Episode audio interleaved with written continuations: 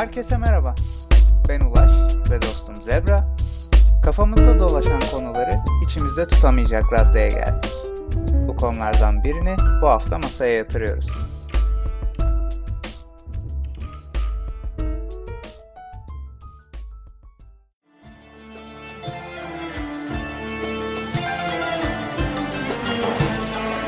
Şarkılarla ağladık, şarkılarla güldük, şarkılarda ayrıldık, şarkılarda üzüldük, şarkılarda hayat, şarkılarda ölüm, olursa olsun.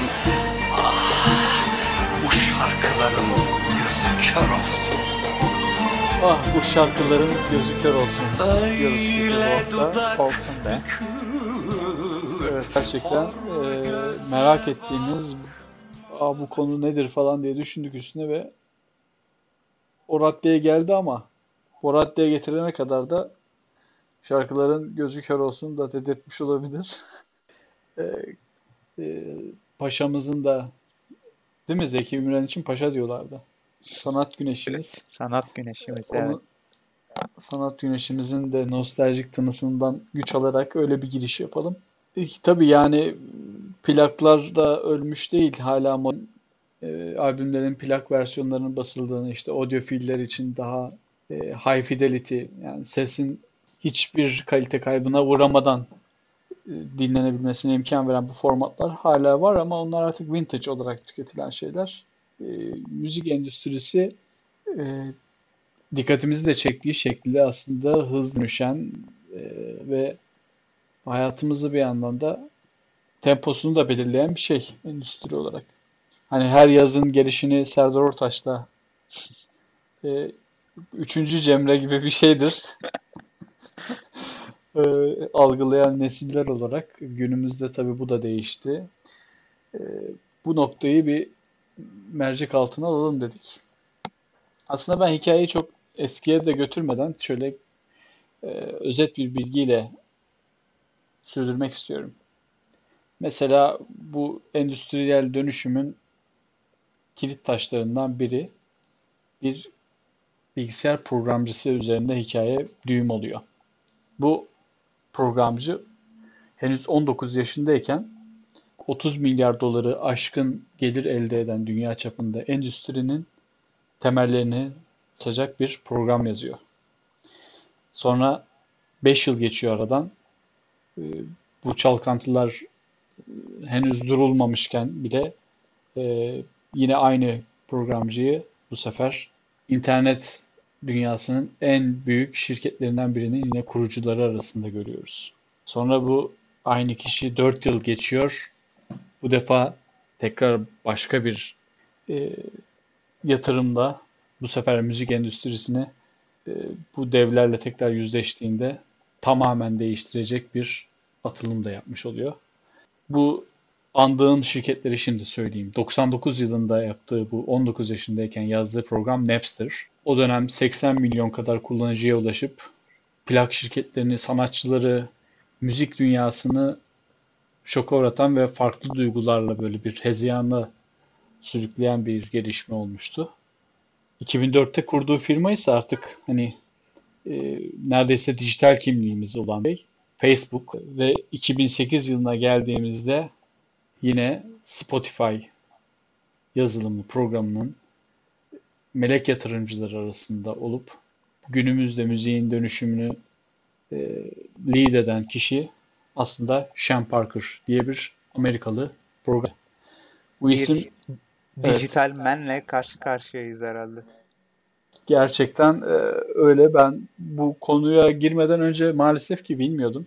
Çünkü e, popüler kültürün guru olarak tek guru, teknoloji gurusu olarak öne çıkarttığı isimler arasında çok yok. Benim gözüme çarpmadı en azından. Bu benim kabahatim de olabilir ama görünen ki e, çok büyük 3 tane devrime öncülük etmesi burada gerçek bir dijital dehayla karşı karşıya olduğumuzda gösteriyor. Ben sadece Sean Parker'ı keşfetmiş olmayı bile büyük bir şey görüyorum bu şeyde. Ee, Kazanım. Kazanım. Ee, evet işler nasıl işti diye istersen şöyle bir tarihinden bahsetsek fena olmaz değil mi? Ne dersin? Tabii bahsedelim yani. Bugüne kadarki dönüşümün sürükleyici gücü e, tüketici elektroniği ve bilişim firmaları aslında. E, 20. yüzyılda müzik tüketiminde görülen değişiklikler şirketlerin e, stratejileri ve sosyokültürel gelişmeler arasında e, var olan etkileşim sonucu ortaya çıkıyor. E, 20. yüzyılda bu durum Raymond Williamson e, 1974'te yayınladığı Television Technology and Cultural Form adlı kitabında e, Mobile Privatization olarak tanımladığı tüketim kalıpları doğrultusunda e, araba, kamera, elektrikli eşyalar, e, radyo ve televizyon gibi araçlardaki e, yaygınlaşma şeklinde tecrübe ediliyor. Bu dönemde fonograf makineleri, e, Edison'un icadı olan ve e, gramofonun öncülü olan fonograf makinelerinin toplu üretiminin sağlanmasıyla bu teknoloji 1906'da yayılma şansı buluyor. E, bu teknolojiler e, elektronik şirketler tarafından e, üretilip pazarlanmış ve bu dönemde genişleyen e, orta sınıfın e, evlerinde de yerini almış. E, kayıtlar başlangıçta daha pahalı cihazlar satabilmenin bir yoluydu ve e, ilk büyük kayıt şirketleri de elektronik firmaları altında faaliyet gösteriyordu. E, 1920'lerde e, küresel ölçekte gelişen e, kayıtlı müzik endüstrisi bu e, endüstride ki teknolojilerde de mikrofonların geliştirilmesi gibi bir takım e, sonuçlar yaşanmıştır. E, daha sonra tüketici elektroniği altında gerçekleşen radyonun geliştirilmesi kayıt teknolojilerinin e, önüne geçen bir faktör olmuş. E, Amerika Birleşik Devletleri'nde General Electric şirketi tarafından Radio Corporation of America kuruluyor bu dönemde. Bu şirket de yine bir tüketici elektroniği alanında faaliyet gösteren bir şirket ve e, Amerika Birleşik Devletleri tarafından e, British Marconi şirketine karşı desteklenmiş e, bu alandaki e, hakim konumunu e, sürdürmek için. RCA bağlı bulunduğu şirket aracılığıyla ürettiği radyoları satıyor e, ve 1926'da e, ticari yayında bir dev haline gelen NBC yani National Broadcasting Corporation şirketini kuruyor. E, bu gelişmeyle gramofon e, radyonun gelişmesi tehdidiyle karşı karşıya kalmış ve üretilen gramofonlara radyo alıcıları da yerleştirilmeye başlanmış. Radyonun gelişmesiyle müziğe ücretsiz erişim imkanı doğduğu için e, kayıtlı müziğin satışlarında bir düşüş yaratmış bu durum. Ve 21. yüzyıldaki e, dosya paylaşımının da bir öncülü gibi aslında bu radyonun sağladığı olanaklar. E, daha sonra da 1929'da yaşanan büyük buhran e, kayıtlı müzik sektörünü de ciddi bir şekilde e, etkilemiş. Ciddi bir darbe almış bu e, ekonomik krizden. E, modern kayıtlı müzik endüstrisi savaş sonrası 1950-60'lı yıllarda orta sınıf tüketim kültürünün ideolojik ve ekonomik olarak e, öneminin arttığı dönemde ortaya çıkmış. Yine bu dönemde ev araç gereçleri üreten büyük tüketici elektroniği şirketleri de kurulmuş. E, Sony ve Philips de bunlardan ikisi.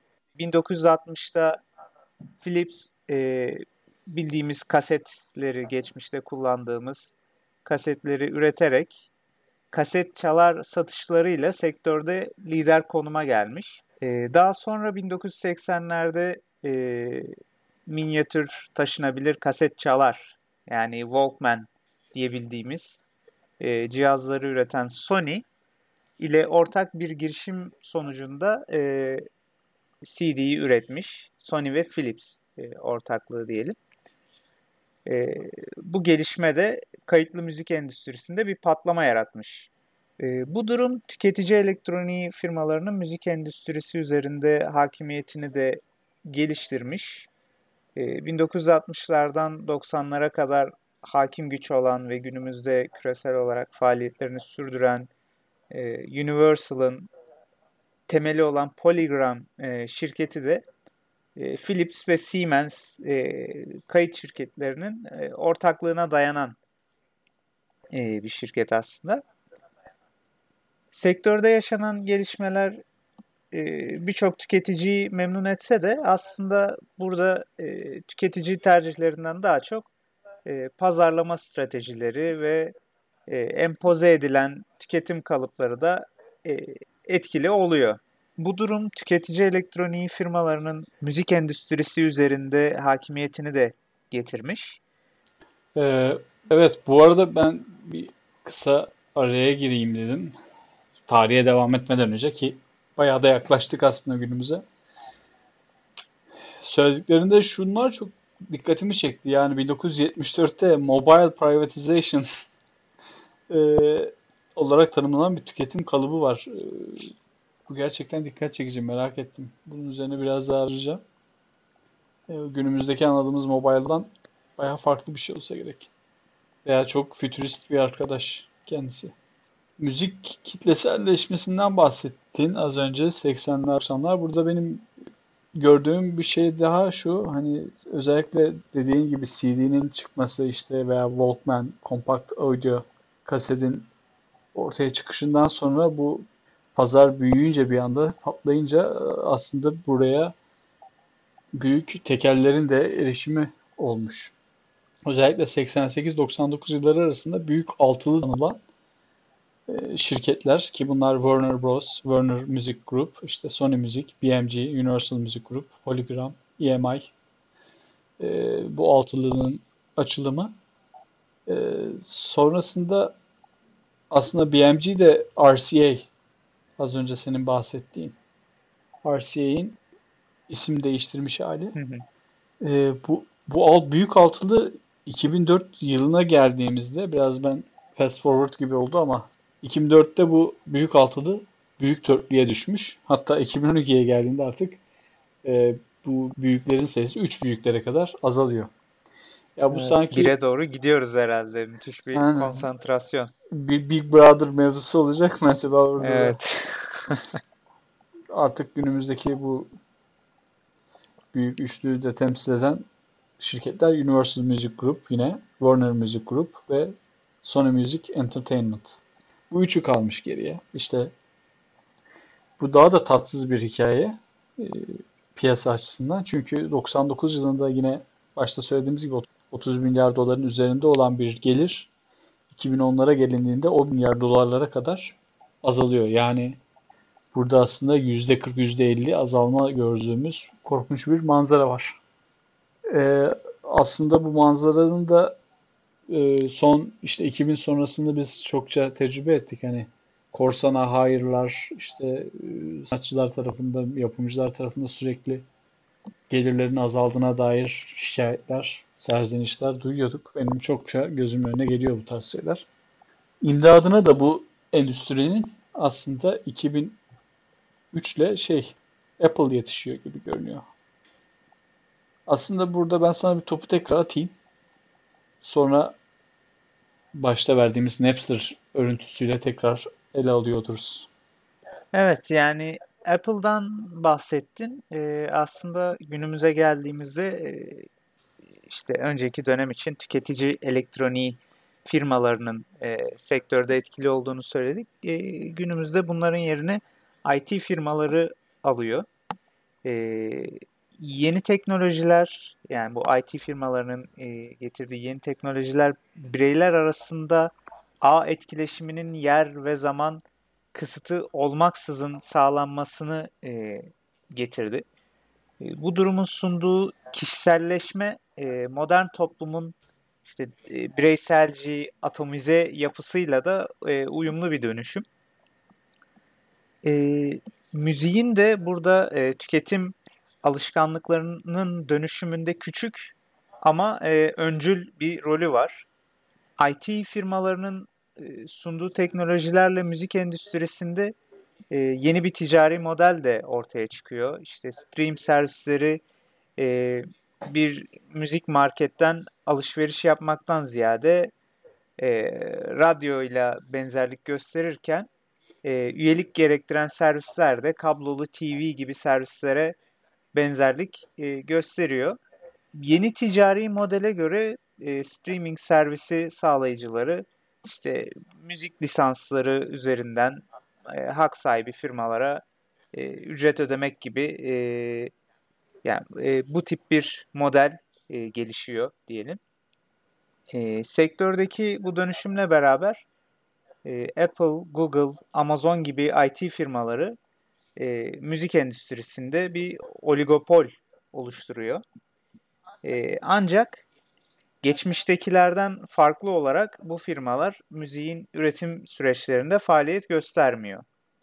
E, dijitalleşme sürecinde 3 kritik dönüştürücü momentten bahsetmek gerekirse e, burada ilk olarak senin de belirttiğin e, Sean Parker'ın Napster girişimi, e, internet üzerinden dosya paylaşımı ve peer-to-peer peer-to-peer e, teknolojilerin geliştirilmesi e, bu önemli bir e, dönüm noktası.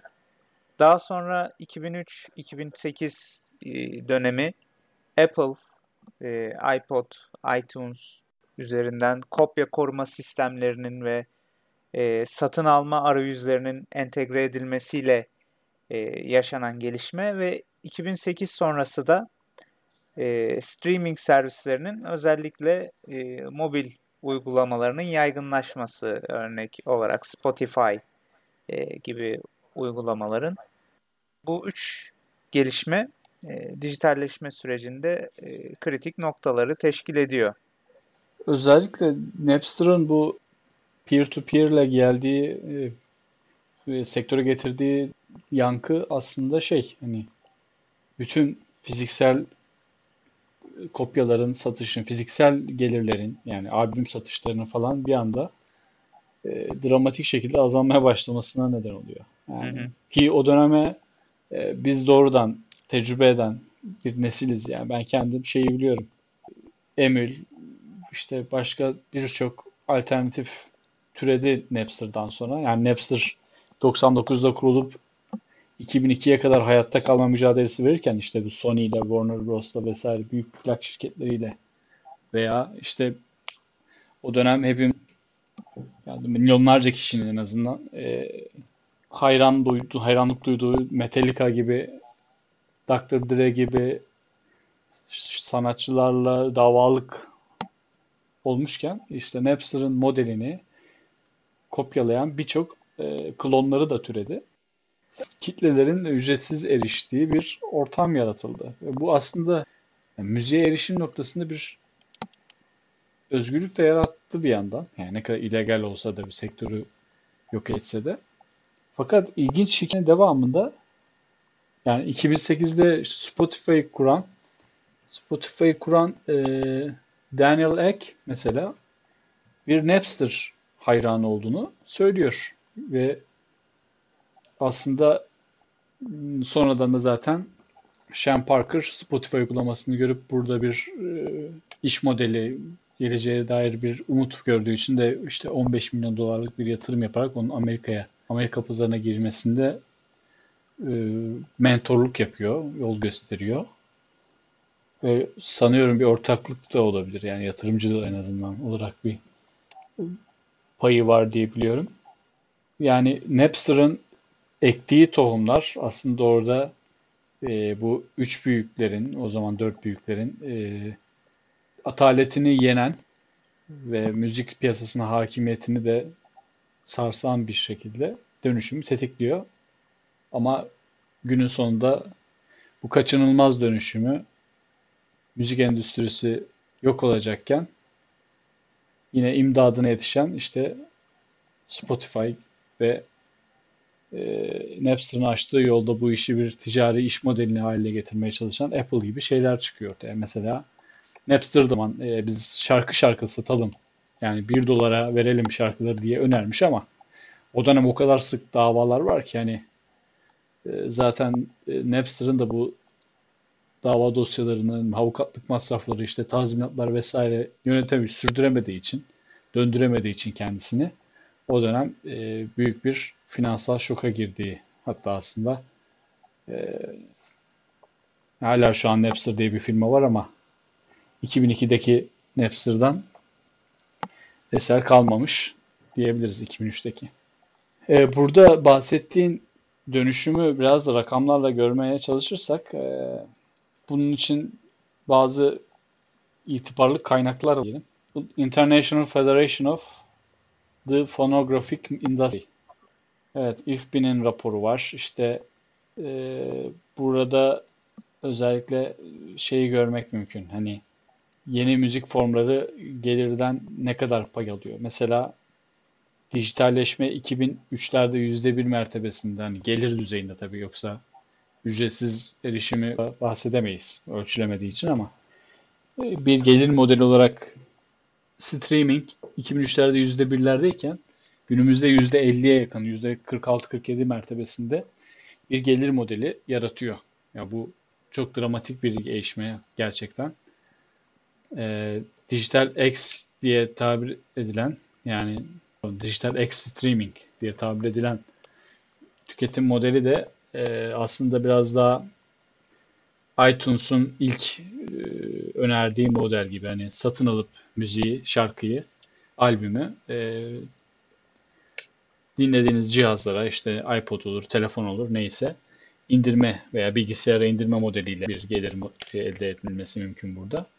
Burada da 2003'te bir artmaya başlıyor. Pikini %25'lik bir pay alarak müzik gelirinden e, 2012'de görüyor. Sonra e, trend streaming tarafına dönmeye başlayınca da bu biraz e, plato yapıyor. 2014'ten sonra da azalmaya başlıyor.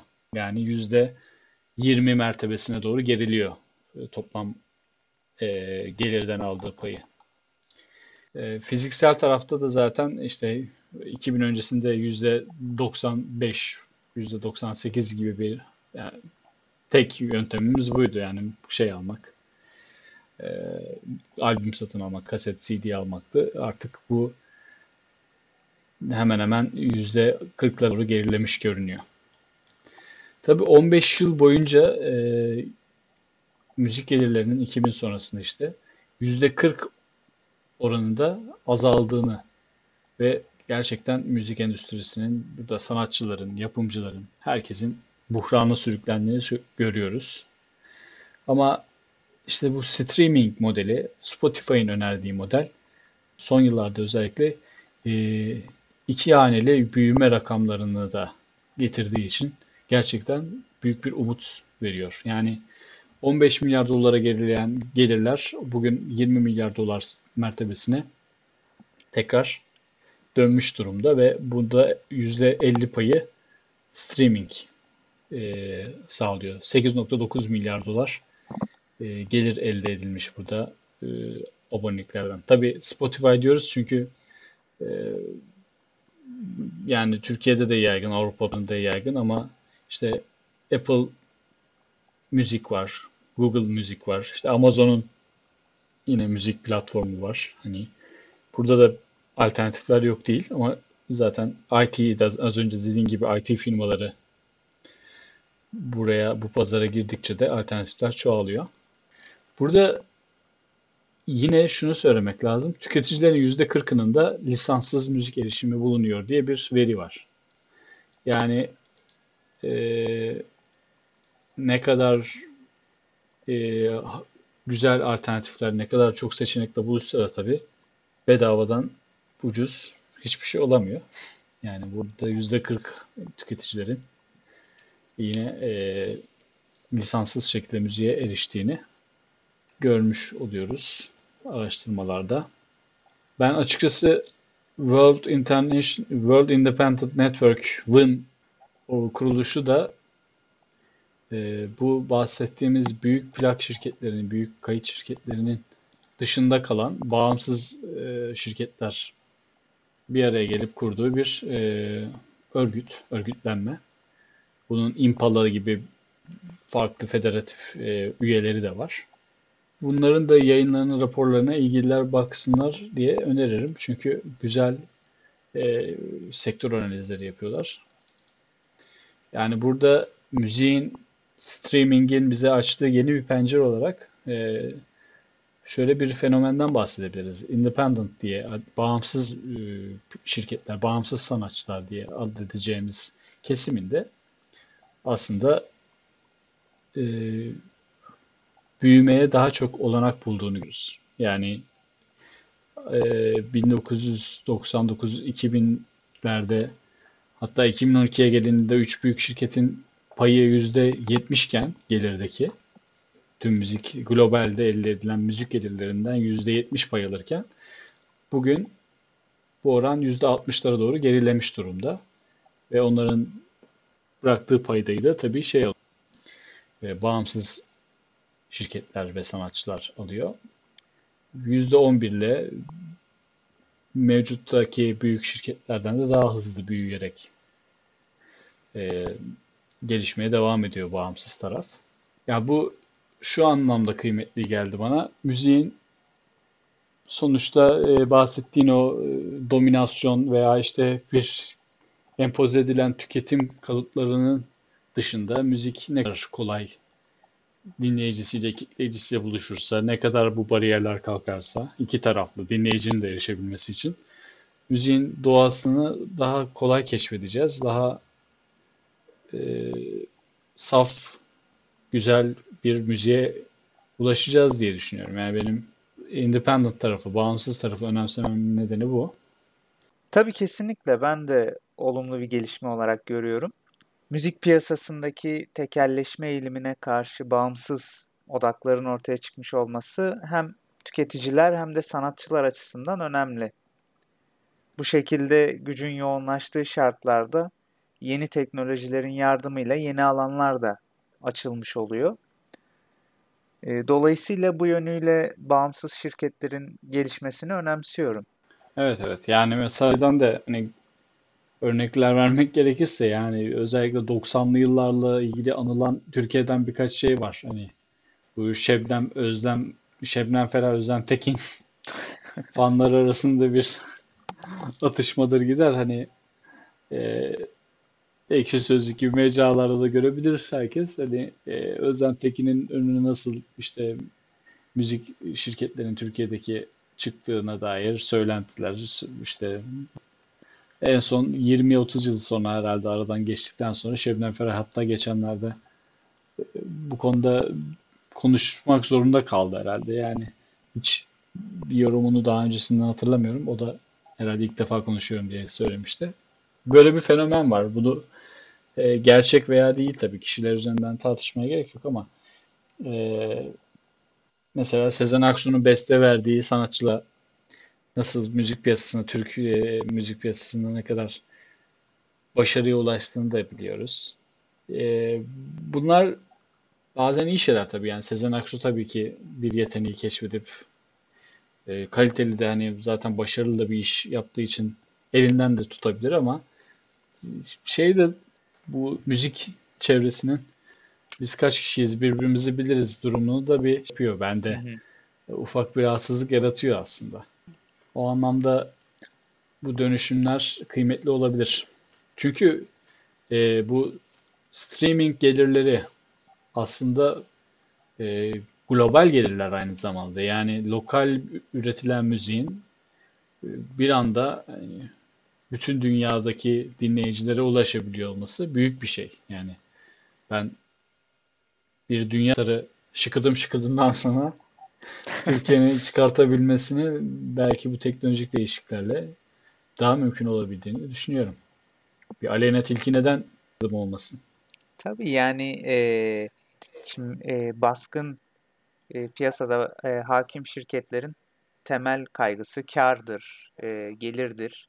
Ama e, farklı odakların da bu durumda e, faaliyet göstermesi sanatçılar için bu büyük şirketlerin kaygıları ve talepleri dışında hareket edebilme fırsatlarını yaratabilir.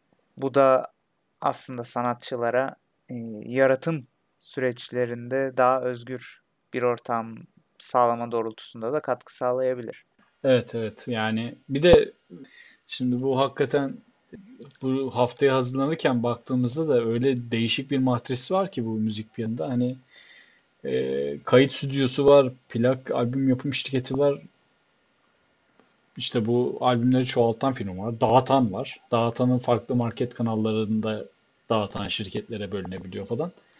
Yani aktör sayısı fazla. Çatışma da oldukça yoğun. İşte bazı e, müzik şirket, yapım şirketlerinin şarkıları bazı kanallarda çalınması yasak. Diğerleri vice versa hani karşılıklı. Böyle bir endüstrinin dışında hani dinleyici istediğine ulaşabilecek yani. Kavgaları evet. da bitiriyor yani.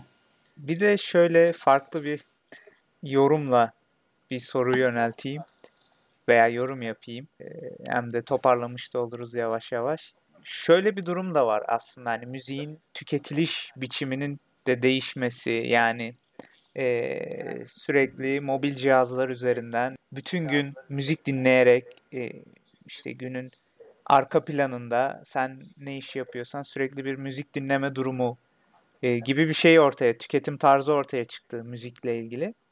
E, bu durum acaba müziğin önceki dönemlerde uyandırdığı o duygu durumunu e, daha farklı bir e, yere mi getirdi? Yani aynı e, duyguyu taşımıyor mu artık acaba müzik?